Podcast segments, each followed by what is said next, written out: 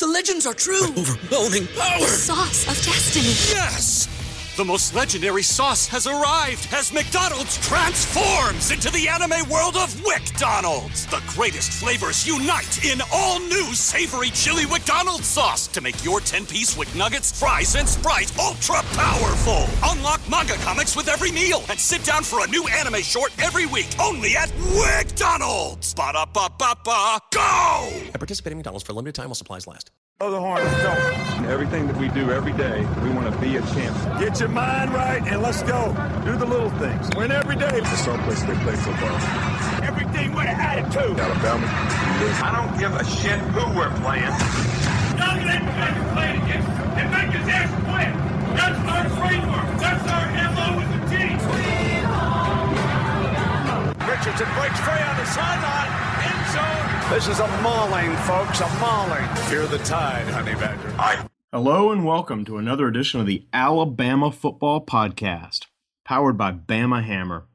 Tom, a 12 win season, our seventh consecutive 10 win season, a historic berth in the inaugural college football playoff, SEC champions again, all time record setting performances at quarterback and wide receiver, another victory in the Iron Bowl triumph over expectations of nearly every national pundit.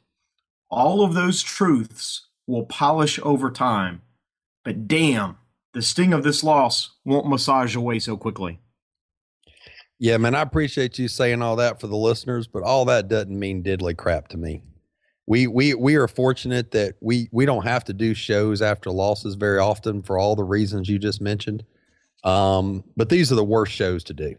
You know, going back and rewatching these games is painful because we have we have set a bar of excellence at Alabama, and um, it's just really tough to to to go back and and break down because when you go back and watch this game, I wrote down you know 35 things to pick apart that we did wrong. Sure. I could have easily written down 50. Okay. So this could easily be an eight hour podcast if we wanted it to be. So, so kick us off with the first thing that you saw on offense that, um, you know, that you want to talk about.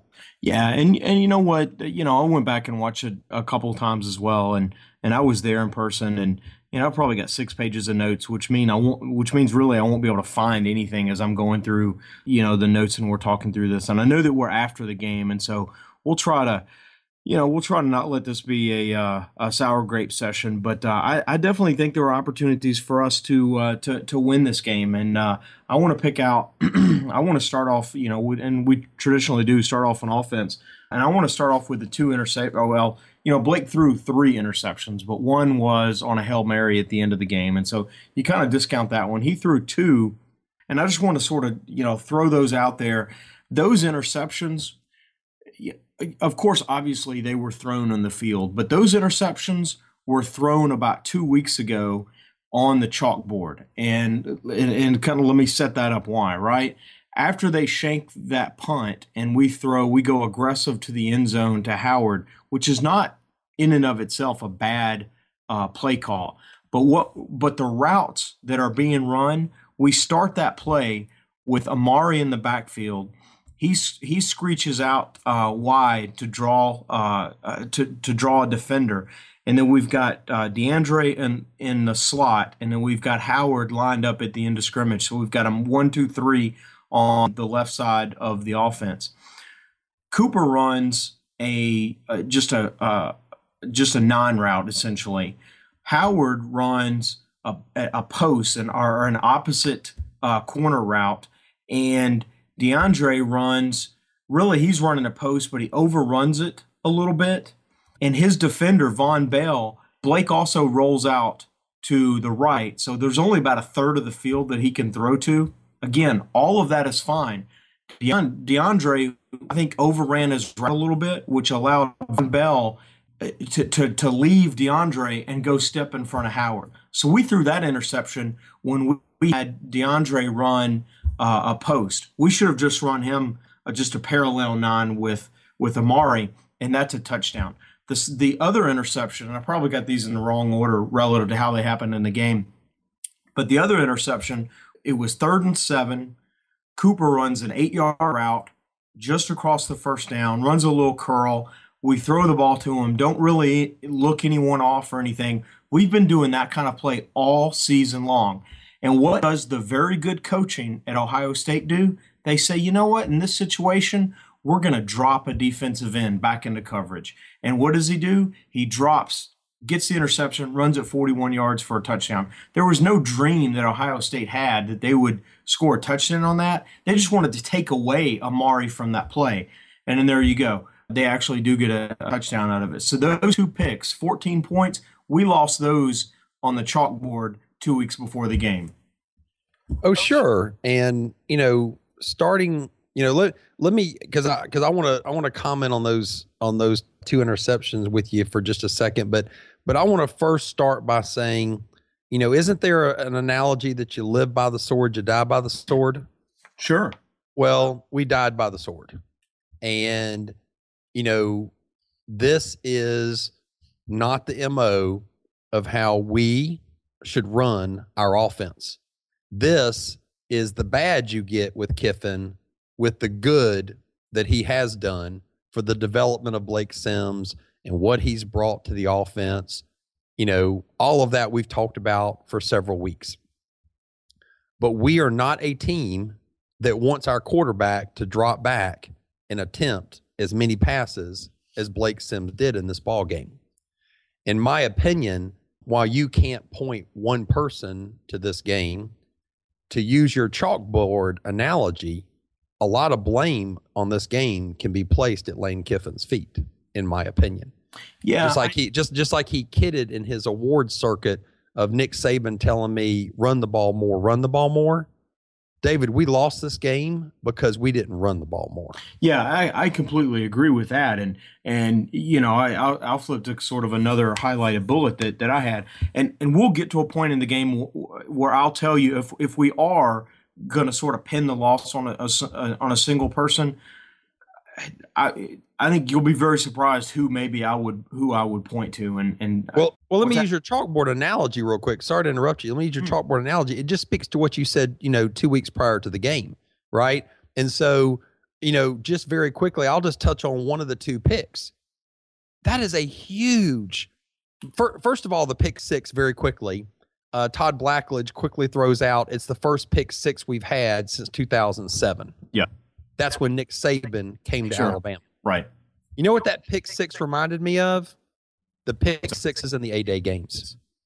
Right? Yeah. Reminded yeah. me of, of bad decisions and not taking care of the football. Well, Blake Sims came into this ball game with, you know, well, I'll back up prior to the Auburn game, Blake Sims had only thrown four interceptions the entire year. The reason Blake Sims had been effective is he took care of the football, and we commented on what great decisions he made. He had three picks against Auburn, and he had three picks in this game. So he has four interceptions through nine games, and he has six picks in two of his last three games. Right. Why? Because in the Auburn game, it was a shootout and he was asked to throw the ball too much. In this game, he was asked to throw the ball too much. And so and so on that on that big momentum swing with that punt, you know, we got the ball at the 25 yard line. Yep. We can take the lead. Dude, you know what? Was it a bad play call? No. No. It wasn't a bad play call, but is it a play call Alabama should have made? Not no, but hell no. I, right there, we should have just ran the ball, ran the ball, ran the ball, ran the ball. I look, I wouldn't have been mad if we had lined up and run the ball. Let's be very clear on that. But I think as an aggressive play call right there, I'm okay with that. And the design was there, everything was there except for except for and I don't know if it was DeAndre running the wrong route and being a little slack or he just never should have run a slant. Because when he runs a slant, you know, that positions, you know, Vonn Bell's covering him, right? That positions Vonn Bell to step over in front of Howard because Howard had beat his man. And so Howard's looking there like, where the heck did you come from? I beat my guy. And so someone else's guy is coming to pick this ball. Are you kidding me? And so if DeAndre just runs a nine or he just runs, you know, to the opposite post uh, or, the, or the opposite corner, then Vonn Bell's nowhere in the picture, and that's a touchdown. And so that's just a chalkboard. And the, and look, I'll say it again: the other interception is just fantastic coaching, Luke Fickell and Urban Meyer, that they just knew. Oh, here's what Alabama does in this situation. They're going to just curl Amari one yard past the, the first down. So we're just going to drop an we're going to drop a defensive end with the sole intent of just taking that away Sure. not to take the ball away, right? And so you take you, you know it's a it's a seven point final score differential. We're talking about uh, 14 points of play differential, right? If they don't score the seven and then we do score the seven, I mean, who you know who even knows what we do with the ball if we're able to get that first down? But those those are pivotal kind of plays. But look, you talk about running the ball. I'll tell you about running the ball when in in the first half when they scored their first touchdown, and so it was 21 to 3. It was an eight point game, still a significant margin. There's two minutes and 51 seconds left on the clock. And Tommy, we've talked about this before at, at other games where the objective, the sole objective of the offense in that moment should be to possess the ball. Look, I understand you always want to score, but with two minutes and 51 seconds left to go in half, and you're up by eight, the the the the mandate, the objective. You attempt three passes in a row. well, and it's worse than that. But the objective should be we're going to possess the ball. No one else touches the ball unless we score a touchdown. And what do we do? Not only do we throw it three times, but Tommy, we complete two of those passes.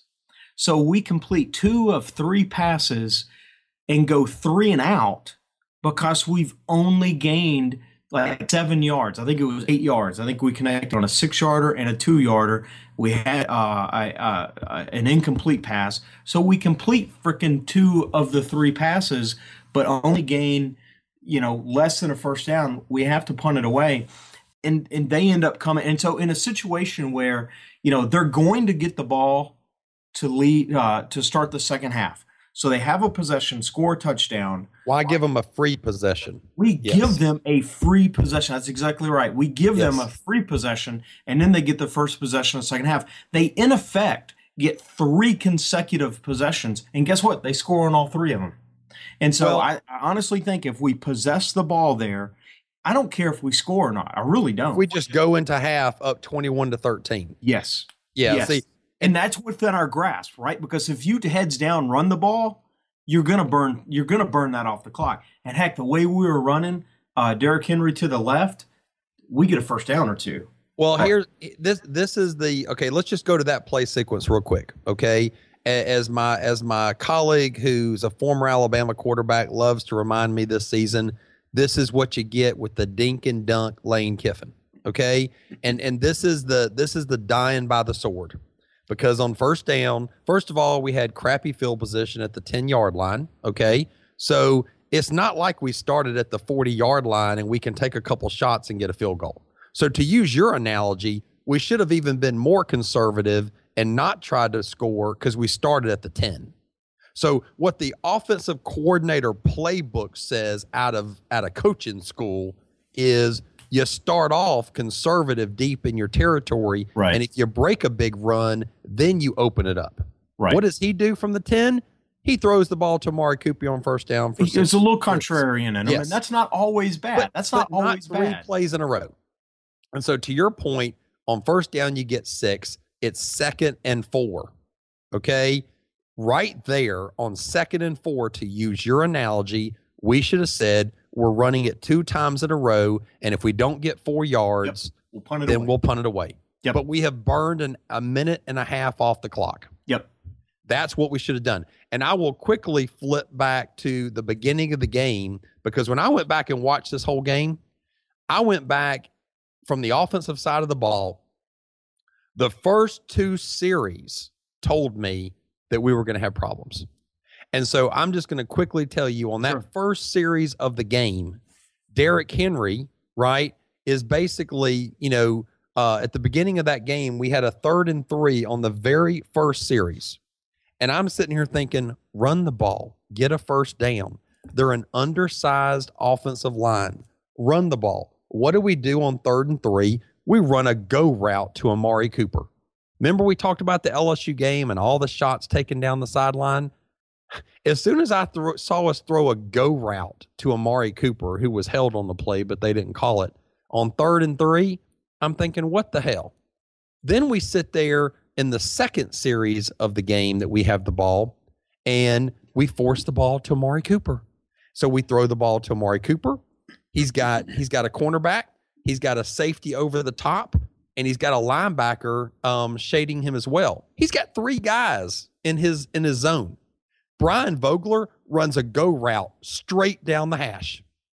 Nobody covers him. Right. He goes straight down the hash on the second series of the game and he's wide open. You could I could have completed the pass. Where does Blake Sims go? He doesn't even go to his second progression, whatever it is. He goes straight to Amari Cooper. Sure. Why? Because Lane Kiffin's job is to pick a receiver, throw him the ball 100 times, and hope he wins the Heisman Trophy. That's the die by the sword. And so we finally got what we deserved for a team that throws the ball to one receiver 95% of the time and the rest of the football team 5% of the time. Well, and we You have, you have real quick, you have trained a quarterback who's not really an experienced quarterback. What have you taught him to do all year? Throw the ball to Amari every time, nine, Sure, ten times a game. Throw the ball to Amari. Well, it, it's it's one of those things, though, right? I mean, in some respect, you can't go wrong throwing it to the best player on the field, and so I there's there's some You can when he's triple covered, though. and I'm not as mad at Lane Kiffin as you know a lot of other people are. I think he was a fantastic hire. I continue to think that. I think he calls a good game. I just would like to see him swap out. Can, and I, and I've been pretty consistent on this during the season. I'd like to see him swap out five or eight or ten sort of forced passes for just conservative runs. Uh, and and if he'll do that, we'll move the chains, get the first downs. Guess what? He'll get those eight plays back.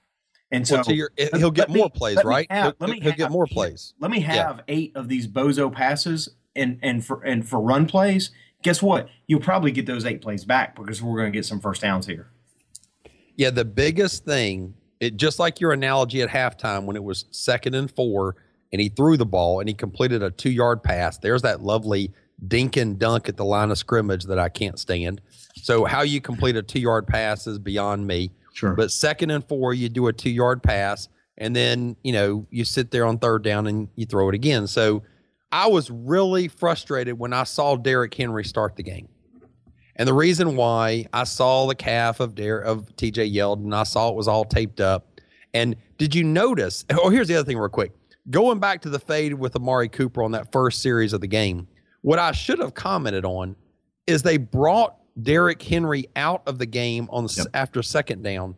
They brought in TJ Yeldon on the third down play, Yep. and so you His got a guy carry, his first carry of the game was a critical third down conversion. Yes, but you got a guy in that situation who comes in on third and three on the first series of the game, and you you ask him to pass block, but he's banged up, Yeah. right? And you throw the ball to Amari Cooper twenty yards down the sideline, which is a difficult pass for a quarterback, a good quarterback, right? A really really yeah. accurate quarterback to do. And so I think they should have started the game with T.J. Yeldon. I think it sent a I think it sent a signal to the Ohio State team that TJ Yeldon didn't start. So if TJ Yeldon was able to carry the ball 10 times in this game, He could then he started. should have started.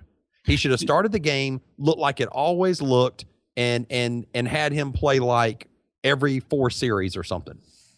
Yeah, I think that's fair, right? You know, I got the impression, you know, watching it live and then and especially going back and, and watching it again, you know, Yeldon had 10 carries, like you just said. Henry had 13. So it was a pretty even distribution. That's only 13 runs. I'm not real I'm not real keen on that. I would have liked to have seen more. I got the impression, let me just throw this out here. I got the impression that we were conserving our running backs. We we were very almost strategic in where we used Yeldon, and we used him more late when it felt like we needed some spark in the running game, which is ironic because we got plenty of spark from Howard. We just, you know, that this is a game where uh, not Howard Henry. Henry Henry, Henry right. should have carried the ball 25 times. He because if, if he gets- TJ Yeldon was only going to go 10, David, we've been talking about this for years. What do we say about AJ McCarron? We said AJ McCarron's stat line, right, would Yeah. be 20 of 30, for 200 yards and Yep. one touchdown. Yep. That's And we said, and we said the running backs need to have 40 carries. Well, I'm sorry. In the games that we've struggled, our running backs have only had 20 carries. Yeah. In the games that we've struggled. Yeah. Yeah. We should we should we should run the ball a little bit more. Let me ask you this though. And so let's just let's just say, okay, the game plan is, is gonna be a little more pass heavy, right? We've been talking all season long on this podcast.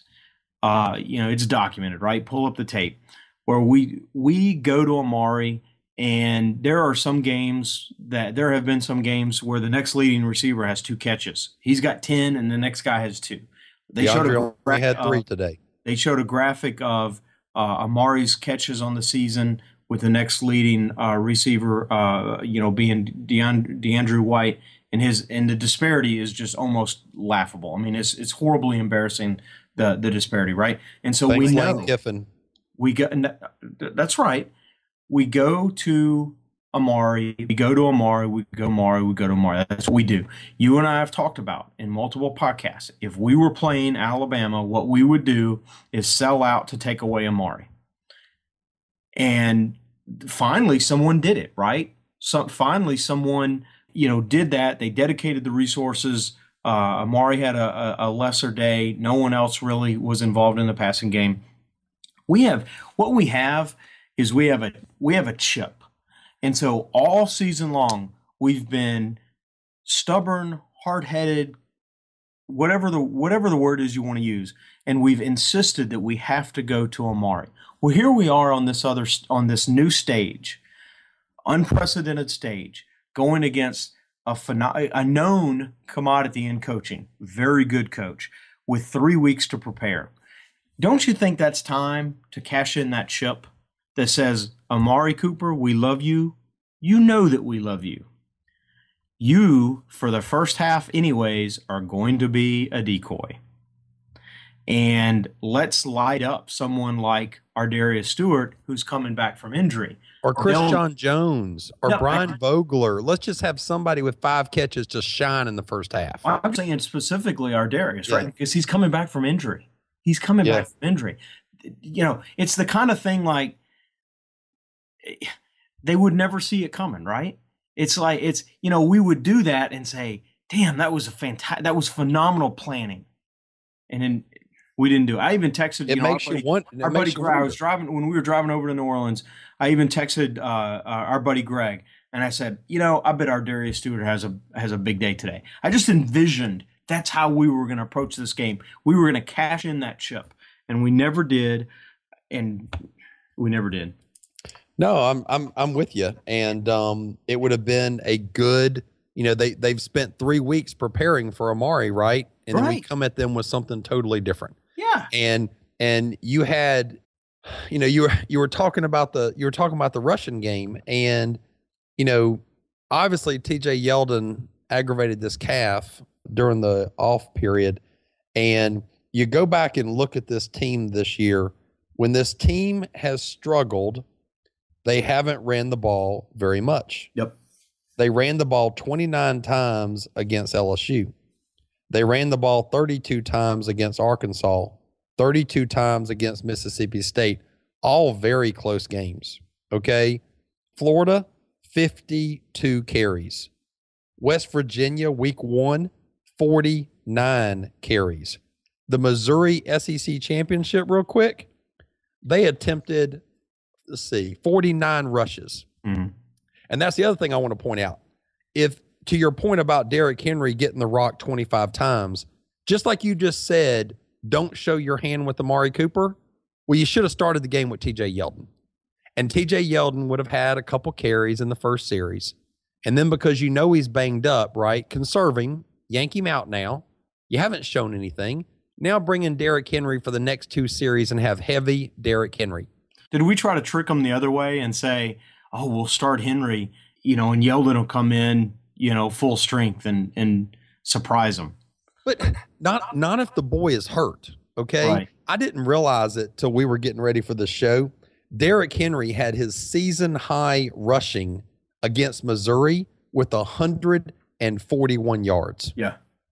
I don't know how many carries he had in that week, but he had 141 yards. Yeah. And so to your point, the dude rut is this this just makes me because I, I know I'm not smart enough to be an offensive coordinator, but this is that armchair quarterback stuff you were talking about. Okay. The kid rushed for over 5,000 yards or 5,500 yards in high school.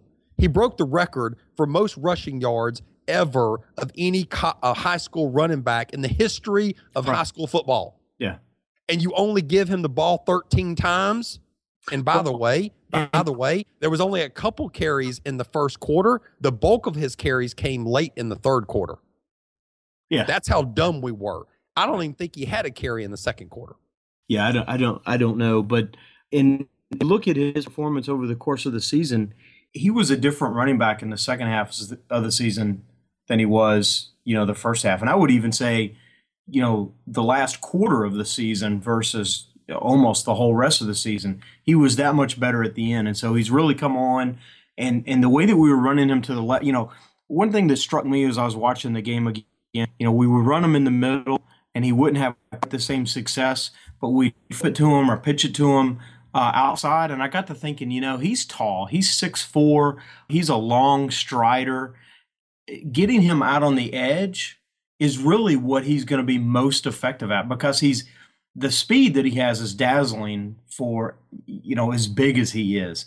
And you know once he gets those legs going i mean it takes him a couple strides to get up to full speed. Once he get those legs going i mean he is motoring. And so why didn't we just continue to pitch it to him? And then you know when they overload to the left we're going to pitch it back to the right. And just uh, you know gene stallings would would be salivating to have an opportunity to have called you know the plays right? Because it would have been tall sweep left tall sweep right tall sweep left tall sweep right.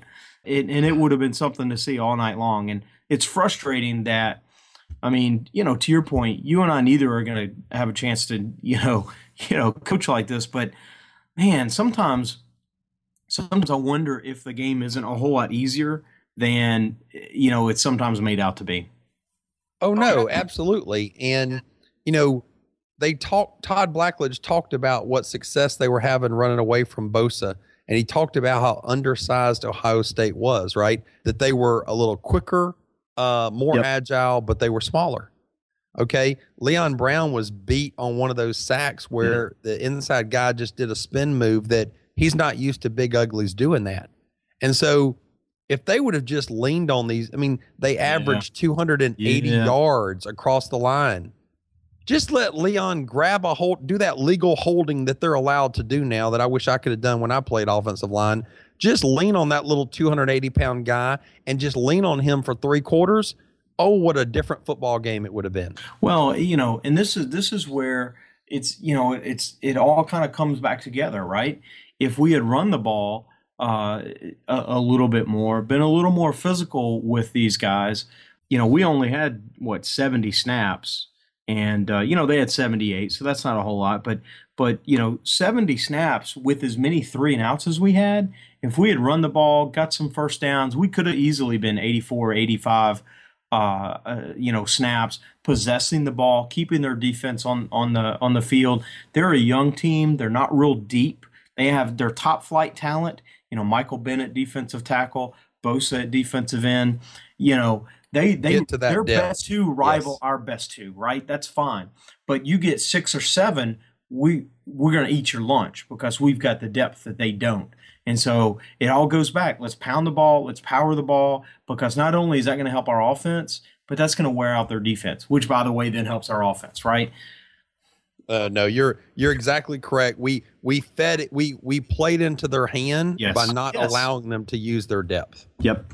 or having to use their depth. I want to quickly say on that on that on that interception after the horrible punt, I still say that that was a huge momentum uh, point because they thought, oh crap, the very first play we throw an interception and they've got the momentum back. Okay, sure. and and and this goes to Blake Sims and his inexperience as a quarterback, meaning not a three-year veteran, okay, of protecting the ball. Sure. And so he did the play as it was designed on the chalkboard. He did a long rollout, which takes a while. Well, I'm just going to tell you that on that play that you laid out very well, when OJ Howard came off the line of scrimmage, there was nobody on him. Right. The outside linebacker blitzed. And so OJ Howard was actually open from about the five yard point off the line of scrimmage to about the 30 yard point. He ran That's- about 25 yards with nobody on him.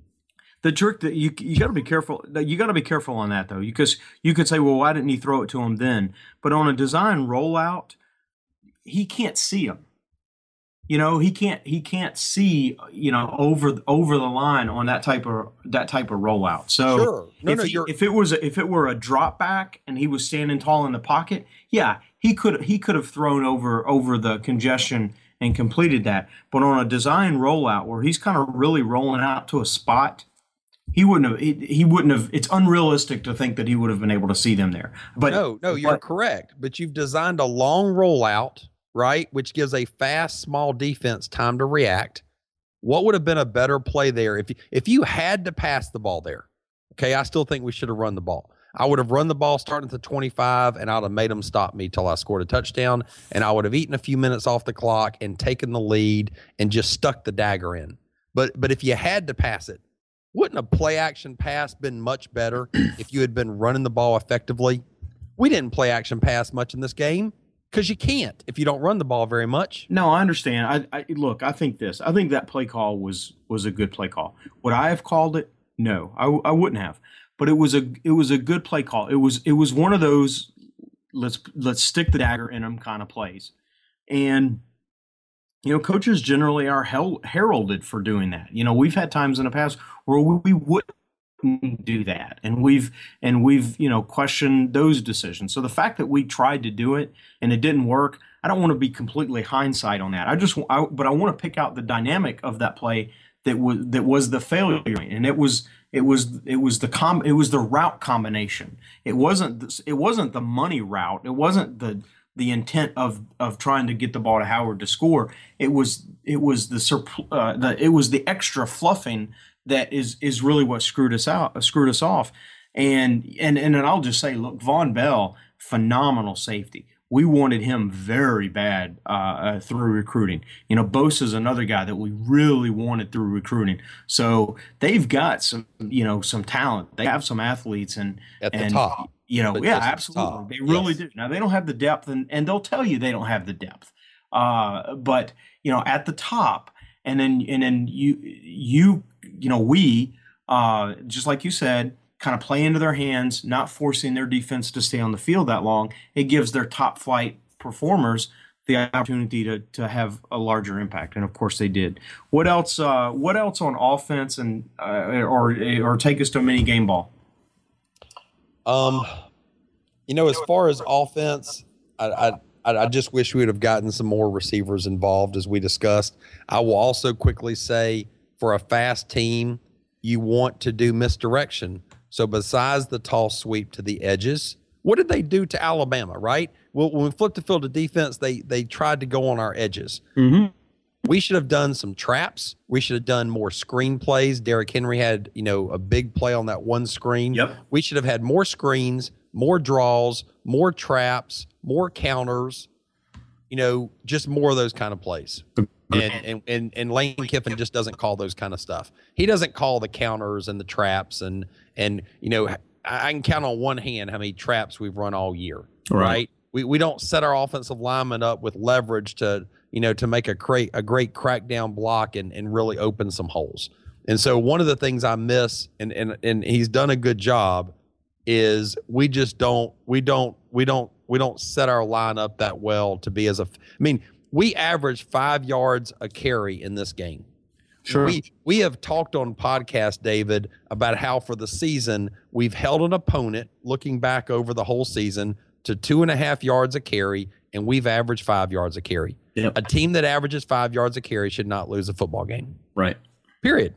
So mini game ball, mini game ball is tough for me. You know, there's that there there really wasn't any true mini game ball performer that really stood out to me.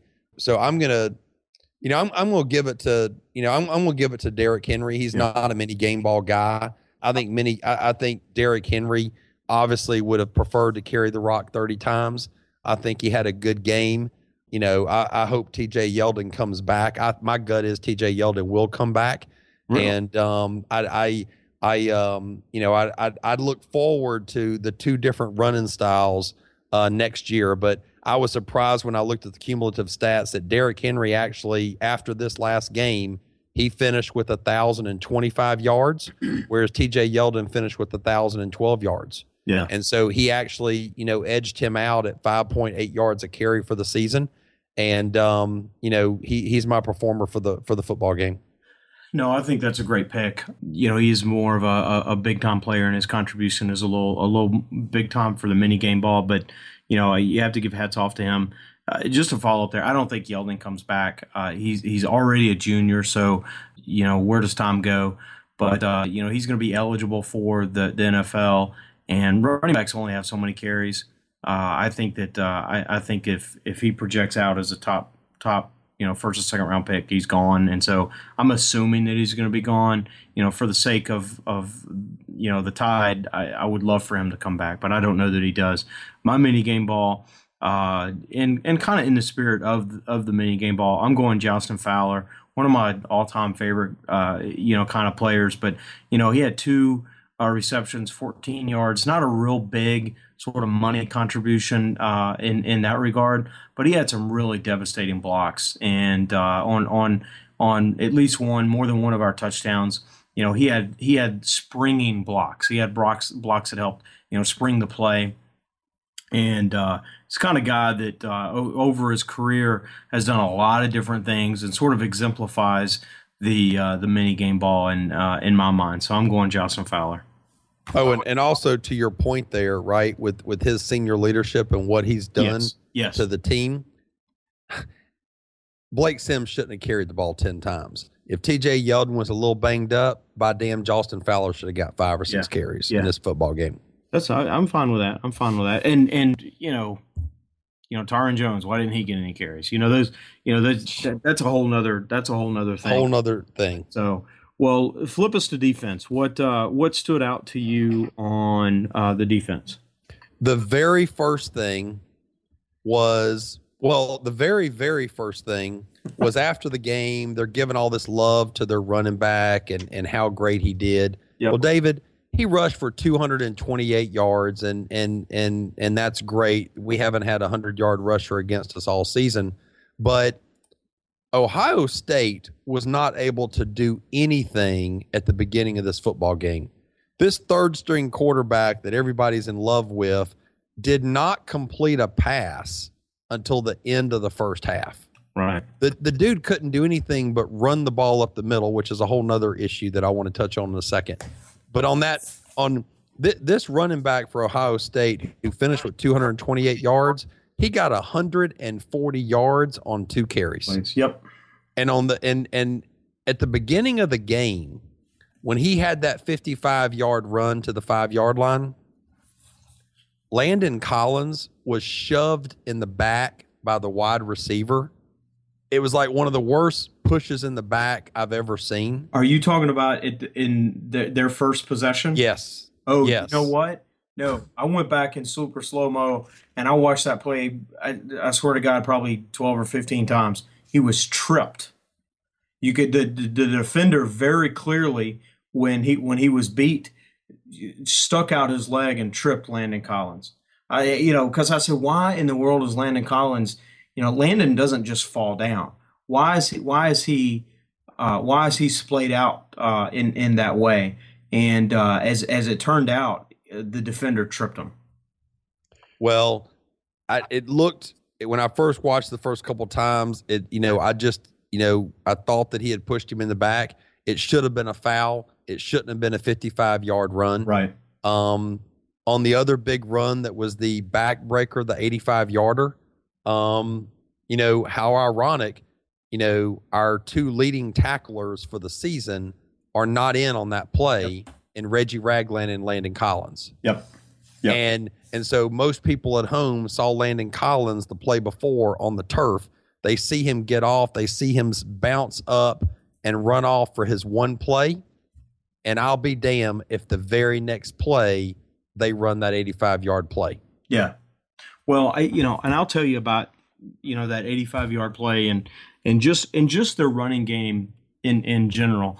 And I just you know I'm a you know I, I hate to kind of pat ourselves on the back on on this kind of of thing, but if you go back to our preseason guide, you go back to our preseason shows, you go back to many of the shows that we've done this season, we've talked about a deficiency on our team is our linebackers. Uh, we don't quite have the depth there, and we don't have the dynamic athleticism that we've had in recent years. And I'm thinking, you A know, la CJ Mosley. C.J. Mosley or Roe McLean, those those kinds of guys, right? And what we have what we have observed this season is that our linebackers are actually very, especially Ragland, the way that he's come on, and and DePriest as well. They are very good inside the box. They're very good uh, stepping forward to uh, to address the run. They're less good uh, in coverage. In fact, you could say they're bad. And so, what what they did, what Ohio State did, is they found the soft middle uh, in in the zone, and so that kind of speaks to our linebackers in coverage. But you know what? You know what? Their coaching staff is is is better is better than that. They they said, look, we'll take you we'll take your soft middle and we'll raise you one.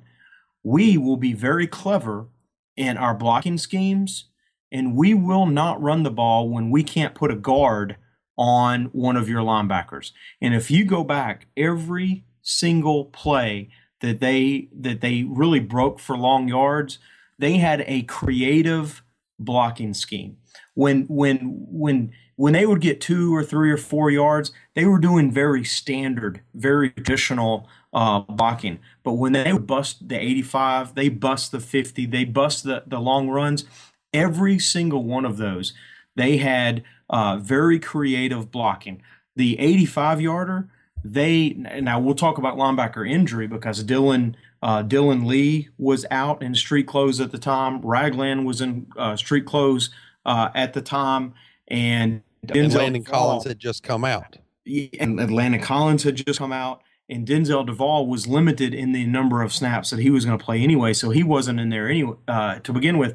So on that play, we had Shaun Dion Hamilton, true freshman, number eleven linebacker. He's lining up as an outside linebacker, or you know, sort of a, Inside. a weak side, yeah, weak side uh, inside linebacker. And the wide receiver, they have a big wide receiver. He comes down, ignores Cyrus. He comes down, and uh, this is the wide receiver. He comes down and uh, Does a crackdown and does a crackdown on Dion Hamilton. And it's it and if it wasn't our guy and it wasn't an 85 yard touchdown against us, it would be comical how off the feet, head over shoulders blocked he was. I mean, he was blocked into next week. But, Uh, but, but let me let me pause you a quick second. Okay, this is coaching too, and this goes to Kirby Smart. Okay, just so we can spread the love around. On the play before, they had um on the on the play before they had Reuben Foster in there next to Trey DePriest on second down, Yep. and Reuben Foster is in for that one play, and then he comes out, and Shaun Hamilton comes in for that third down play. I understand Dillon Lee was not available as well, but this speaks to the depth you're talking about. In my opinion, if I'm the defensive coordinator, because because let's face it, Dillon Lee hadn't played inside much anyway this year. Right. Right. It was the Reggie, it was the Reuben Foster Reggie Ragland show against West Virginia the entire football game. And then it became the Reggie Ragland and Trey DePriest show Yep. for the whole freaking season. If I'm Kirby Smart and and this other team is up by less than a touchdown in the freaking semifinals of the Sure. playoff system, and I got Reuben Foster in there on second down, who's at least played some. I'd be damn if I take him out and put a true freshman in there who hasn't been in there with the ones at all this year, really, in that situation. Well, That was dumb. That was we- absolutely stupid. we had been playing uh, Foster did play some. It wasn't that that that he wasn't getting reps. There's a part of me that says you have to be thinking as a defensive coordinator, not only you know this game, I've got to get my best guys out there, but in the very back recesses of my mind, I've got to be thinking Ragland's out with a concussion. He's going to have to go through a, a concussion protocol. There is a very real chance that he might not be available for the champion. You know, you can't evolve the thought too much, but there's got to be that quick fire synapse that says, I've got to get my next guy up, playing, and ready. And if that's Foster, if that's Hamilton, I guess you know, I, I, guess spring practice will tell us a lot about that. But sure, but, but not um, in that moment. It can't be Hamilton in that moment because Hamilton's not going to be looking for a crackdown from a wide receiver. Well, I don't know that Foster is either. If we're going to be candid about it, but but well, I also say so. So I think if Reggie Ragland is in on that play, it makes a difference. Okay, because Reggie Ragland has been huge in uh, in the middle of this defense because I don't have the love for Trey DePriest. I think Trey DePriest has has drastically underperformed expectations well, in, his, in what I thought he was going to do. Well, he is a he is a he is a he is a below average inside linebacker who is slow to react. He's slow to hit the holes. He was always five yards behind Reggie Ragland to make the play. I'm sorry. Trey DePriest has had a very average football season. Well, you know, I, I'll be fair, right? I think the the uh, and mostly I don't disagree with you. I think the expectations on DePriest were just insane. You know, people just knew his name, so oh, he's an Alabama linebacker that I know his name. He must be an All American candidate, and that's just not true.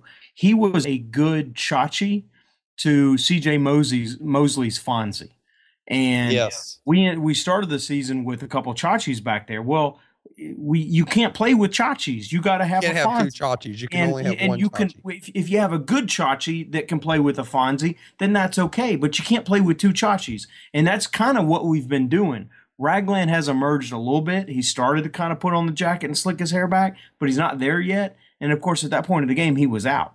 And but now dude, we've got dude, a, now we've got a Chachi and a Richie out there. Well, you're not going to stop anybody with the Chachi and a Richie. But dude, to your point, Okay, here's the measuring stick on Trey DePriest. And Trey DePriest, I don't know him personally. I appreciate everything he's done at the university. Sure, the blood, sweat, and tears he's done, I never was able to do. So he's accomplished more in college than I ever did. Okay, that's fair. He did something I can never say I was able to do. But you got a guy who's a three year player who was who who was who during the course of the season was passed by Reggie Ragland. Yes. Reggie yeah. Ragland slowly just the tortoise wins the race and he just slowly improved each week and you could see that trajectory getting better and better and better and he left DePriest about halfway through the season. You should not have a new player at a position pass a 3-year starter over the course of 10 football games. Okay. And that person be a Fonzie, right? They can't be yeah. a Fonzie yeah. if that's possible. Yeah. And so the other thing on that 85 yard play that's so frustrating, you and I both know if Landon Collins would have not been sure. uh, on the sure. sideline, they never would have had that 85 yard touchdown. No, I agree. And I agree. and the other thing that drives me crazy is on that play, you've got they they they sent Nick Nick Perry over pursues into the box and he gets blocked by an offensive lineman.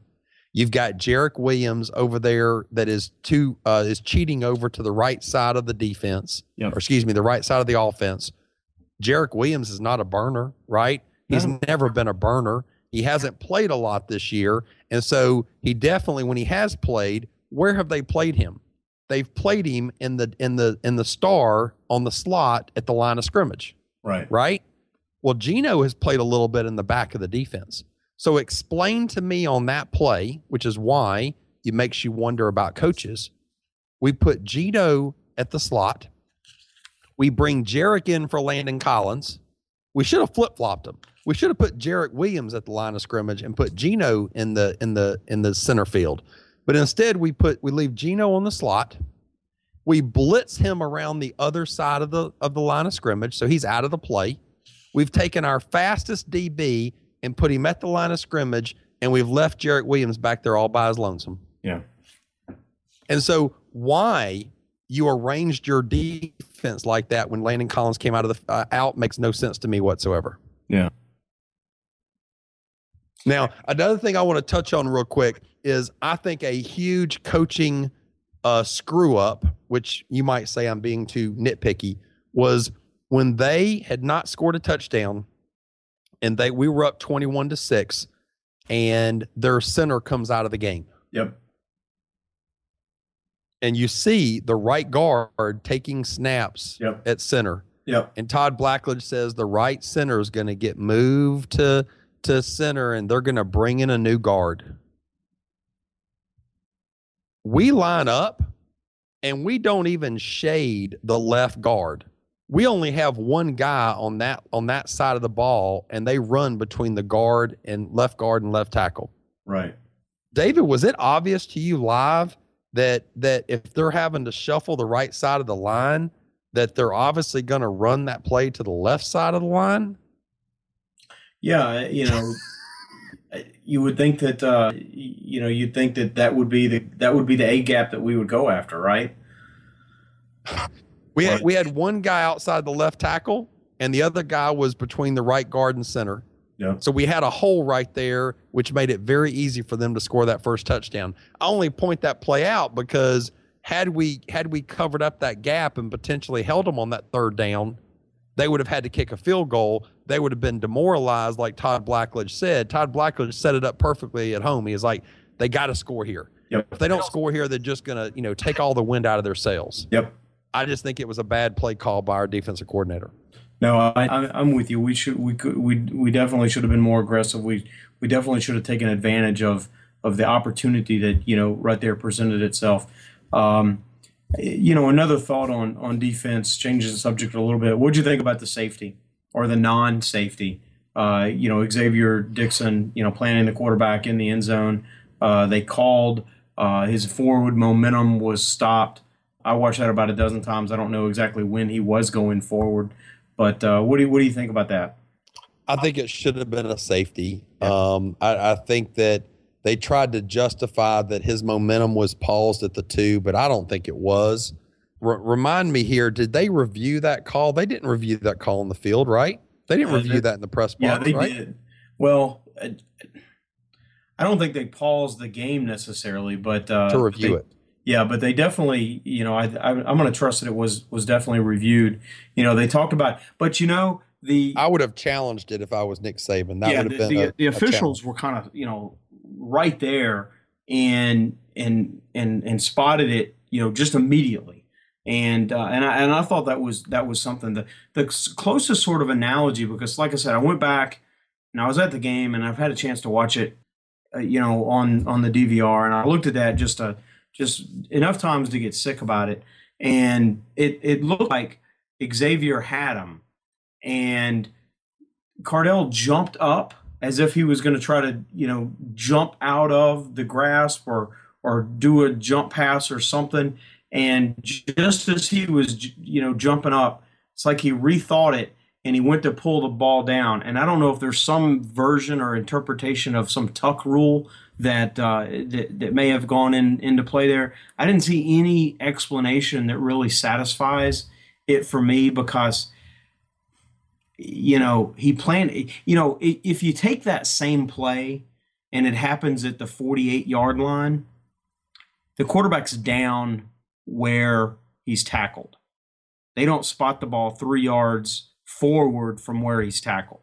So if you're not going to give him, you know, if, if you're not going to give the quarterback the benefit of the doubt in midfield, why do you do it for a safety? It should be called the same.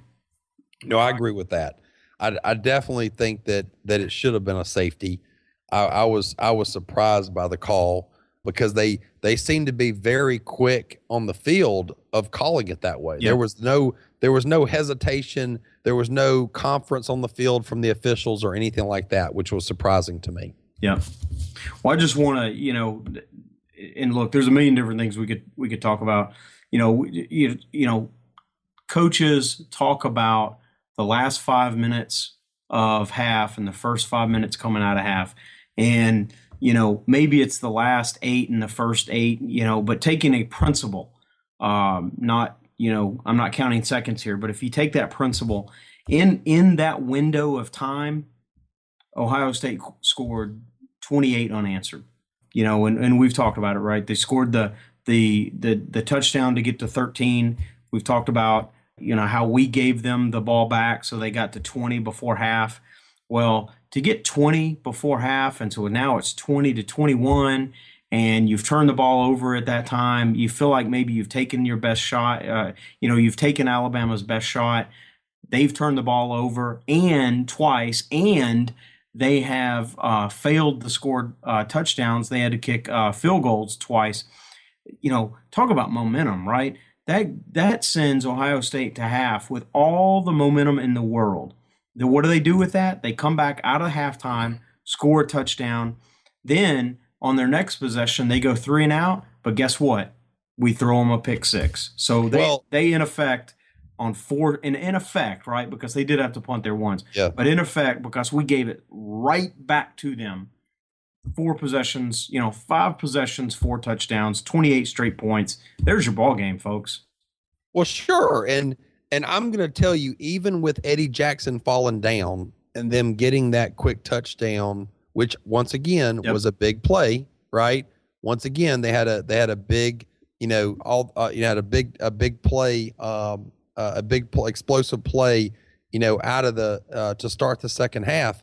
Well, to your point, after that touchdown, there was 12 minutes left in the third quarter they effectively did nothing offensively until three minutes in the fourth quarter with the 85 yard run.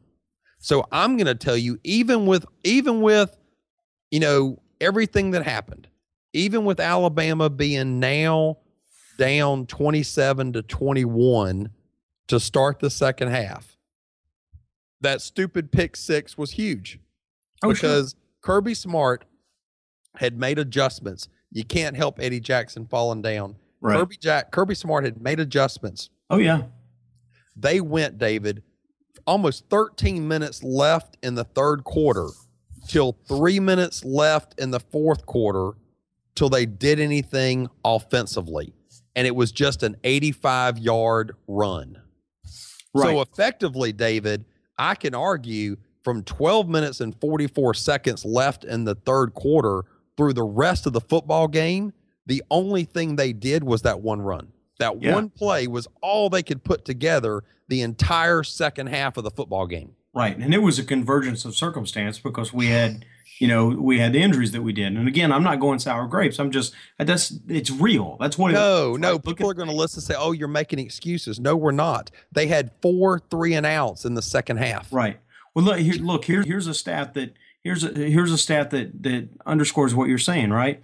On the game, on the game, Ohio State was 10 of 18 on third down conversions. That's not bad. That's you know maybe pedestrian. In the first half, they were seven of 10. That's superstar, right? Once adjustments were made, once adjustments were made, they were three of eight. That's less than. Correct. No, no, that that's very huge. Um, anything else that jumped out at you on on defense before we do a mini game ball? I think that, and we've talked about, you know, it's another, it's another of these themes. This is this game is is interesting and frustrating because every theme that we've carried through the season Played it out. Played out. and bit us in the ass, right? Yes. And so just here's your cherry on top, right? And so we talked about we talked about oh we lo- we threw this pick, you know, 2 weeks ago on the chalkboard. Well, th- th- this next thing, we did this back in October, right? We did this in September and October. Our best pass rushers, our best young, highly skilled pass rushers. oh gosh, don't even go here. I'm thinking Tim Williams, Da'Shawn Hand Rashaan Evans and didn't Rashaan even. Evans didn't get enough developmental time during the season such that, right, fill in the blank, they could play in a game like this, right? And Tommy, you know, I think of, you know, we've played Clemson a couple of times, we've played uh, Virginia Tech a couple times, and every time we've played those teams, they have had an outstanding all world, all conference, you know, highly regarded defensive end or jack style linebacker that just is goes goes wackadoo, you know, getting sacks, right? And I think of Justin World Worilds plays for Pittsburgh now. There's a couple other guys I can't remember all their names, but all those guys were were sack specialists. That's all they were. They moved them around, and but they were, you know, even with sort of that, you know, quote unquote limited skill set, they were good enough to to find their way to the field and be used strategically that way. Well, you will never in a million years convince me that these guys aren't every bit as capable of that. And so we talk about we talk about this a lot when we talk about defensive backs, right? That we'll give them roles in the nickel or n- roles in the dime and situationally, and they don't have to they don't have to feed from the whole menu. We're going to give them a slice that they need to work on, and over the course of the season and over the course of their career, we'll kind of flesh out all of the other responsibilities that they need so that they can be on the field all the time. Why don't we do that same logic with the with uh, a, a pass rusher, a rabbit rusher kind of guy, so that when we get to a game like this and we've got this quarterback, you know, that look, he's got a lot of talent, but he doesn't have a lot of experience. And we can take a Rashaan Evans and just say, we're going to line you up in about, you know, 12 different places, and your goal is to sick them. Man, I, I thoroughly agree, man. We we sat there with our friend Eric, you know, in the stands all season and and I even I even talked about this in the Mississippi State game. I talked about this after the Auburn game. I said on third and long, why do we not have Tim on one side and Rashaan on the other side, and just have them go after the quarterback? Just and there has one been of, games. Just give me there- one of them, right? Well, no, have them both, dude. There was a couple times this year that we brought them in on third down and we lined them up against opposite each other, Mm-hmm. and they were freaking terrors going back there. And with his six foot five, can't run that great self, they could have eaten him alive. Yeah. That seven of 10 in the first half on third down would have been four for 10 or three for 10.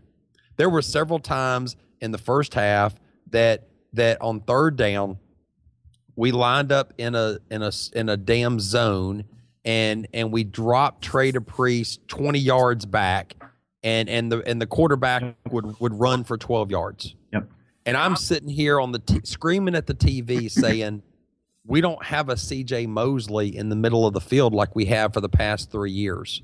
And so to your point, we said in the preseason who is going to p- fill that role for CJ Mosley like Michael Williams on the offensive side of the ball? Who's Right. going to be that nickel linebacker? Well, it's almost like they just stubbornly said it's going to be Trey DePriest. Right. It's going to be Trey DePriest. Yep. And guess what? It's been Trey DePriest all year, and it's been the same stick all year. Open up the middle and let the quarterback run wherever the hell he wants to run. What if you had put a Rashaan Evans in the middle of that defense on third down? How many scrambles you think that quarterback would have gotten then? I get that you can't just put him in there. And and and there's a difference between you know attacking off the edge just after the quarterback versus being a middle linebacker. I you know he doesn't know the playbook. I get I get all of that, but your point is valid too. There's enough that he can do in those situations that we can compensate for. And guess what? We need compensating at that linebacker position because we don't have the depth or the athleticism. So let's go unconventional a little bit. Uh, here's- unconventional relative to a Saban smart defense. Here's my analogy, real quick, and I know we've gone long, so and listeners, I hope y'all are enjoying this. What happened in Trey DePriest rookie uh, freshman year at Alabama? C.J. Mosley got hurt. Yep. We threw a Trey DePriest in the middle of the defense as a true freshman for several weeks to learn on the job. We can't do it with some of these guys. We did it with Trey DePriest as Oh, a true freshman. I know I'm fine with that. We you know can. I just No, no, no. Why did they do it with with? Why did they do it then and they're not doing it now? well I you know you got me on that one. Oh man, I just, I, I just, I, I it, the the lack of athleticism that you said inside the hashes has bit us all year. Right. Who's your mini game ball? Because you Yeah. know who mine is. It was it was my man Xzavier Dickson. Okay, man, good. come on. I mean, Good. come on. I mean, Xzavier Dickson has had a heck of a season. Z- Xzavier Dickson has come on when Denzel Devall has been hurt. He has come on and and filled the the pass rushing uh, void uh, that Denzel Devall, you know, you know, the he he's provided a spark to this team. Uh, he finished with, you know, he finished with nine sacks on the season. He had 10 quarterback hurries, um, you know, 12 and a half tackles for loss. You know, I, I saw some stat, David, that somebody on uh, one of these other teams who had 20 tackles for loss was ranked like in the top five in the country. Well, Xzavier had 12 and a half tackles for loss.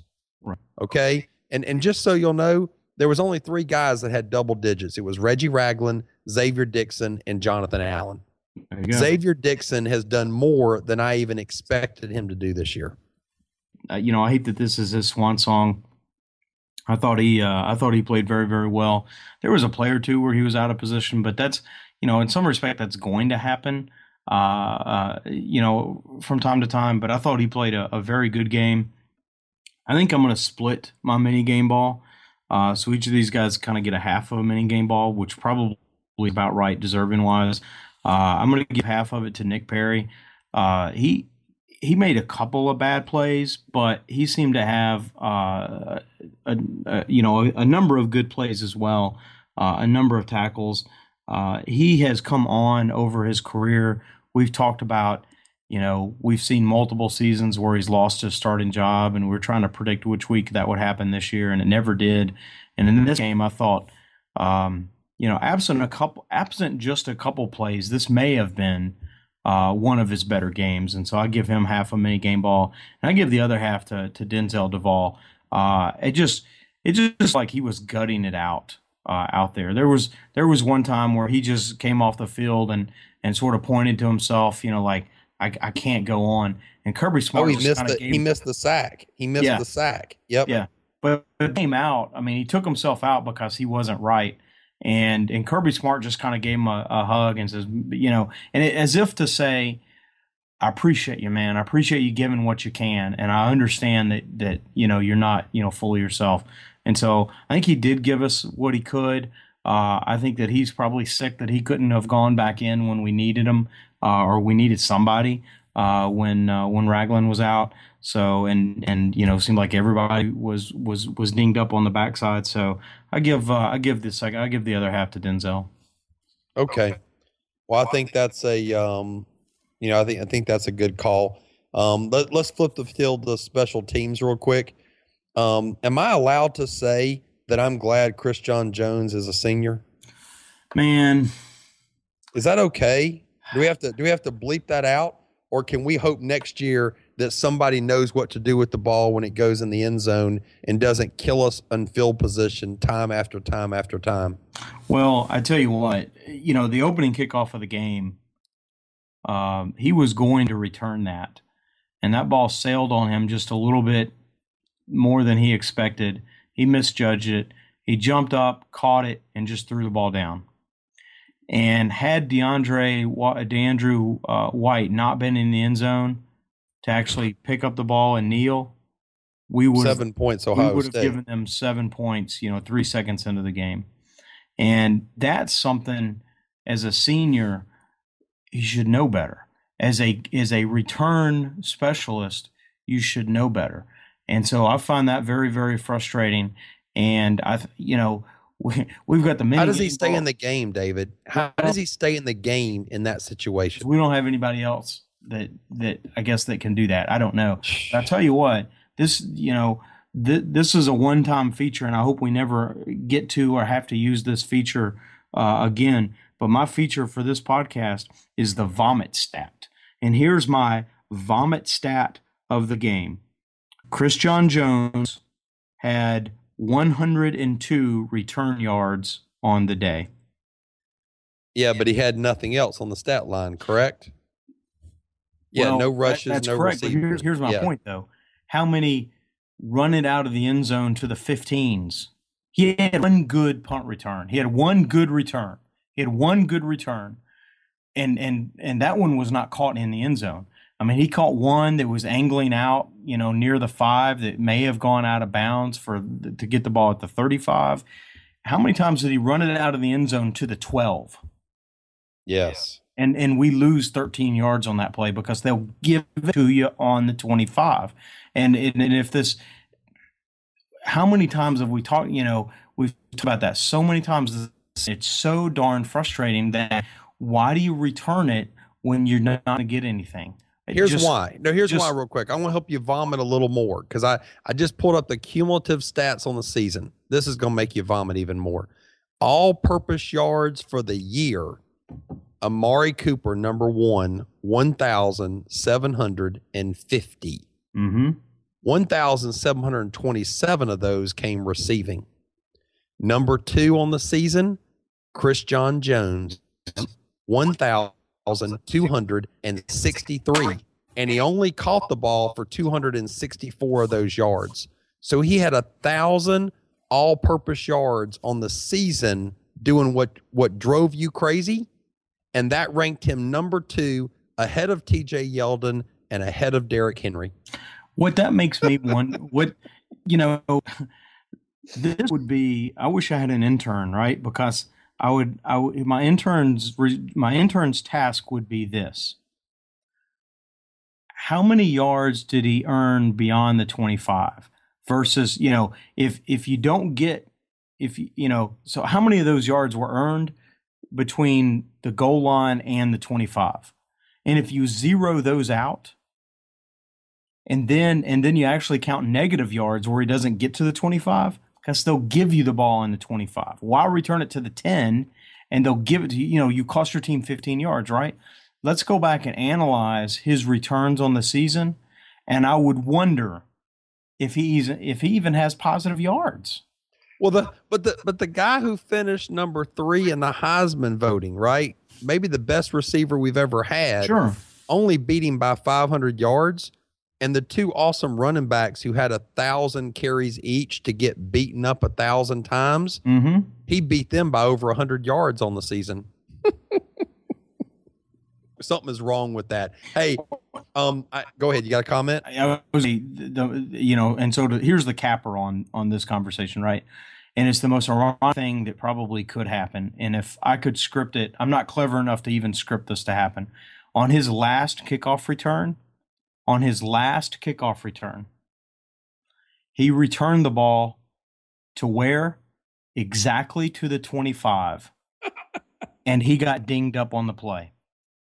Yes, he wasn't in on that last series. Yep. He got dinged up on that play. He was slow getting up and he was cradling his arm. And so he returned it. Uh, what would have gone into the end zone, give it to you on the 25 for nothing. He returned it to exactly the 25 and injured and got himself injured in the play. And obviously, And I'm not rooting. Look, yeah, no, no, obviously we, we, we hate that he got hurt and and and I really wish he would have been in on that last drive and and I wish we would have had, you know, his his leadership on that last Sure, drive. absolutely. But um I just really wonder, you know, th- this is not a season show, but we we said weeks ago, you know, was he taking some of these chances because he wasn't getting utilized like he should have been? And and I look at these cumulative stats here, dude. You had two fifth year seniors. Christion Jones only had 264 yards catching. DeAndre White had 500, yeah. and Amari Cooper had 1727. it's it's it's the They kind of just were not used the way they should have been. Totally, it's it's it's the baseball analogy. It's the it's you know what the commentators say in baseball. You know when when uh, you know someone kind of squirts a dribbler through the infield, and uh, and then the color guy will say it'll look like a line drive in the box score, right? Yes. Well, there's your line drive in the box score, right? Because he he's going to go down as the second yard producer for the team this season, and forever that's going to kind of be in the stat books. But man, there's a story behind those numbers. No, absolutely. Hey, one other thing that I want to mention on on special teams real quick is um, I just want to point out Maurice Smith and the and the and the and the piss poor job he did on special teams. I'm not even talking about the 15 yard play. oh, I'm talking about the numerous times that he let the outside guy on Ohio State Yep. Run right by him Yep. and make the tackle on Christion Jones when he Yep. shouldn't have taken the ball out of the end zone. He didn't do it one time. I saw him do it three times. Yep. And and and dude, if I'm the coach and I'm watching film, I've heard that Ohio State ranks second in the nation Yeah. on where their opponents start in field position. I, as the special teams coach, would have looked at the film and said, that outside guy is incredibly fast. We're going to have to do a little extra work in the next three weeks to make sure we really try to neutralize his play. Absolutely nothing was done. I mean, when I went back and, and slow mode it, he was five yards ahead of all of the other guys on his special teams, Yep. about 15 yards down the field. Yep. Yep. So, so, so, so, so, share with me the other Maurice Smith story. Well, if we were to say what was a pivotal moment in the game that, you know, it's kind of like the butterfly effect. What's the small little thing that had a ripple effect that impacted the outcome of the game? It was Mo Smith standing over the player, Muhammad Ali style. He had a damn nothing thing to do with the tackle that Reuben Foster, by the way, who missed a couple games and was back and played very well.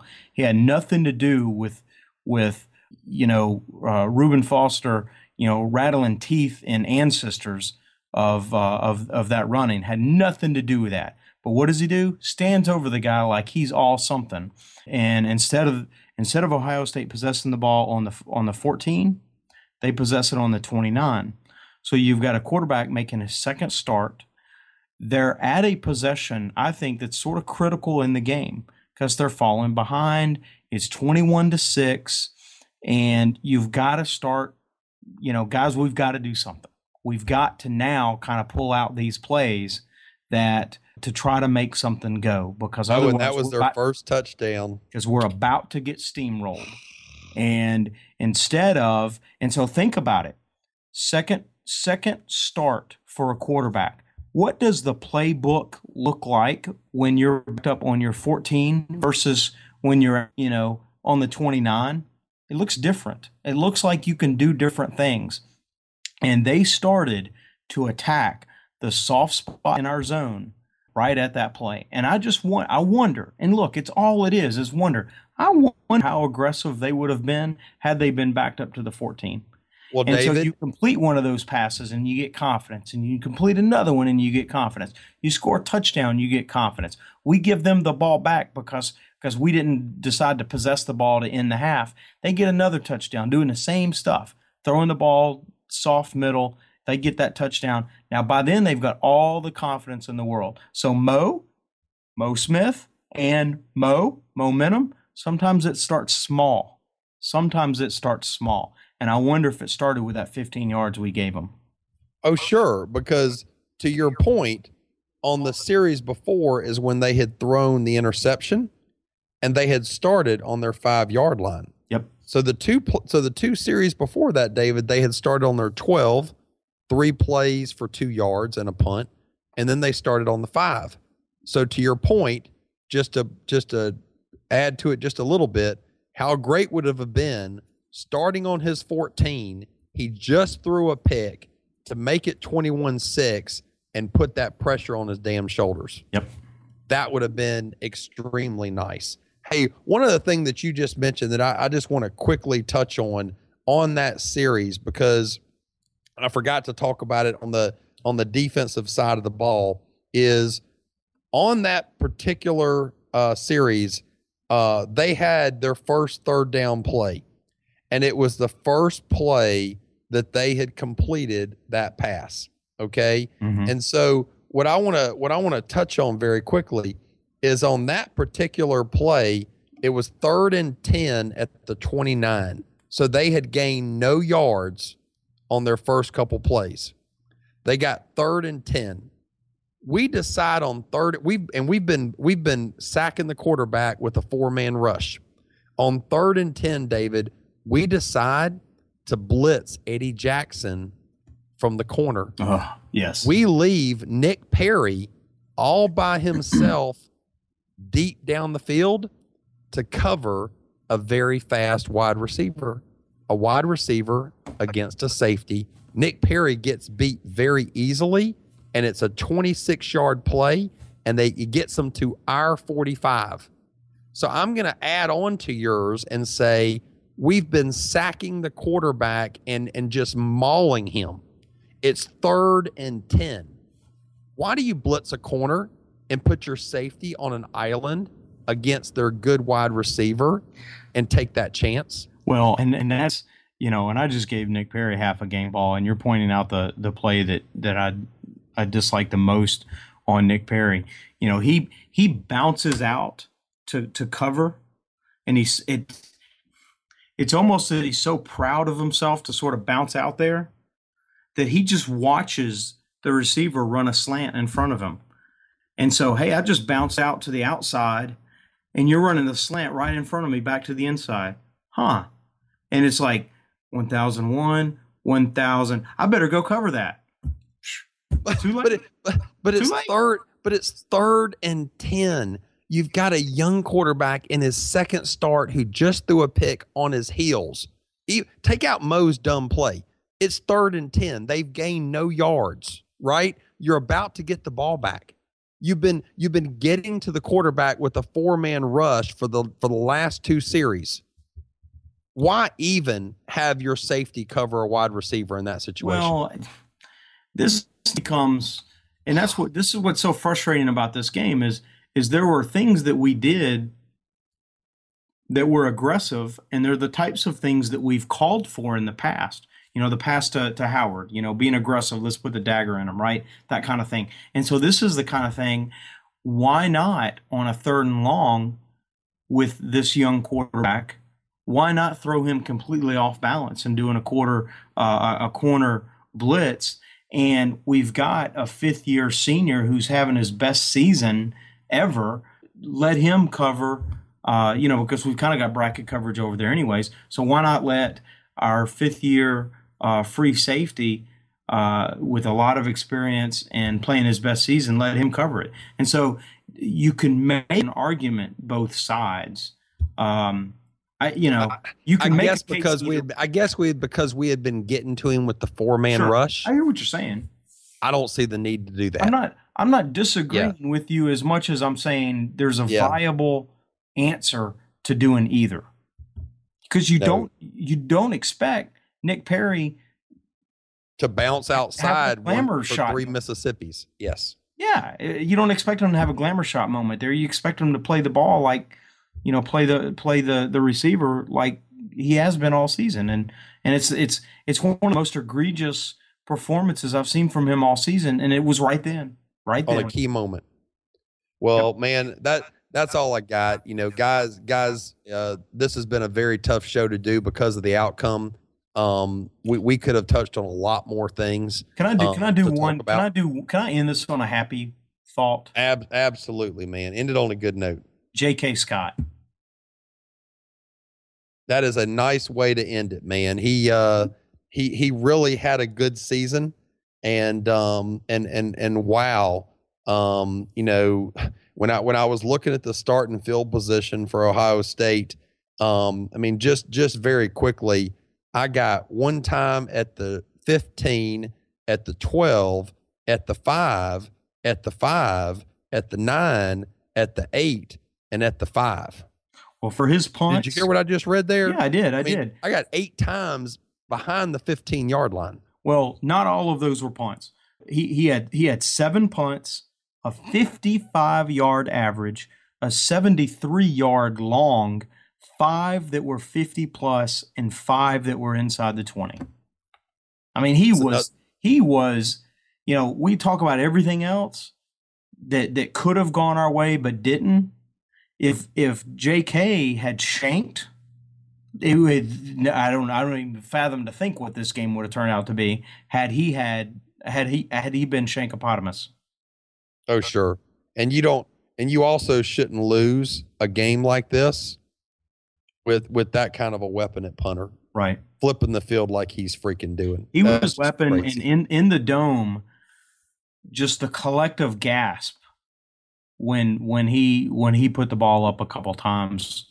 I mean, it was it was tangible, and uh, and unfortunately, our seats were in the Ohio State section, uh, and and and just, sort of the fan reaction when he, you know, because you and I kind of know what oh this guy's capable of a lot, and so our fans that traveled kind of you know hopefully most of them kind of know that too, but to see you know Ohio State fans they had never seen him punt, and so to kind of see the collective sort of gasp and reaction uh, when he put the ball up a couple times, I I did enjoy that, and uh, the fact that uh, that uh, the day that he had is the kind of day you put on a shelf and, and you remember it because it was a very special day. I wish that there had been a W attached to it, and I look forward to his performance over the next couple of seasons.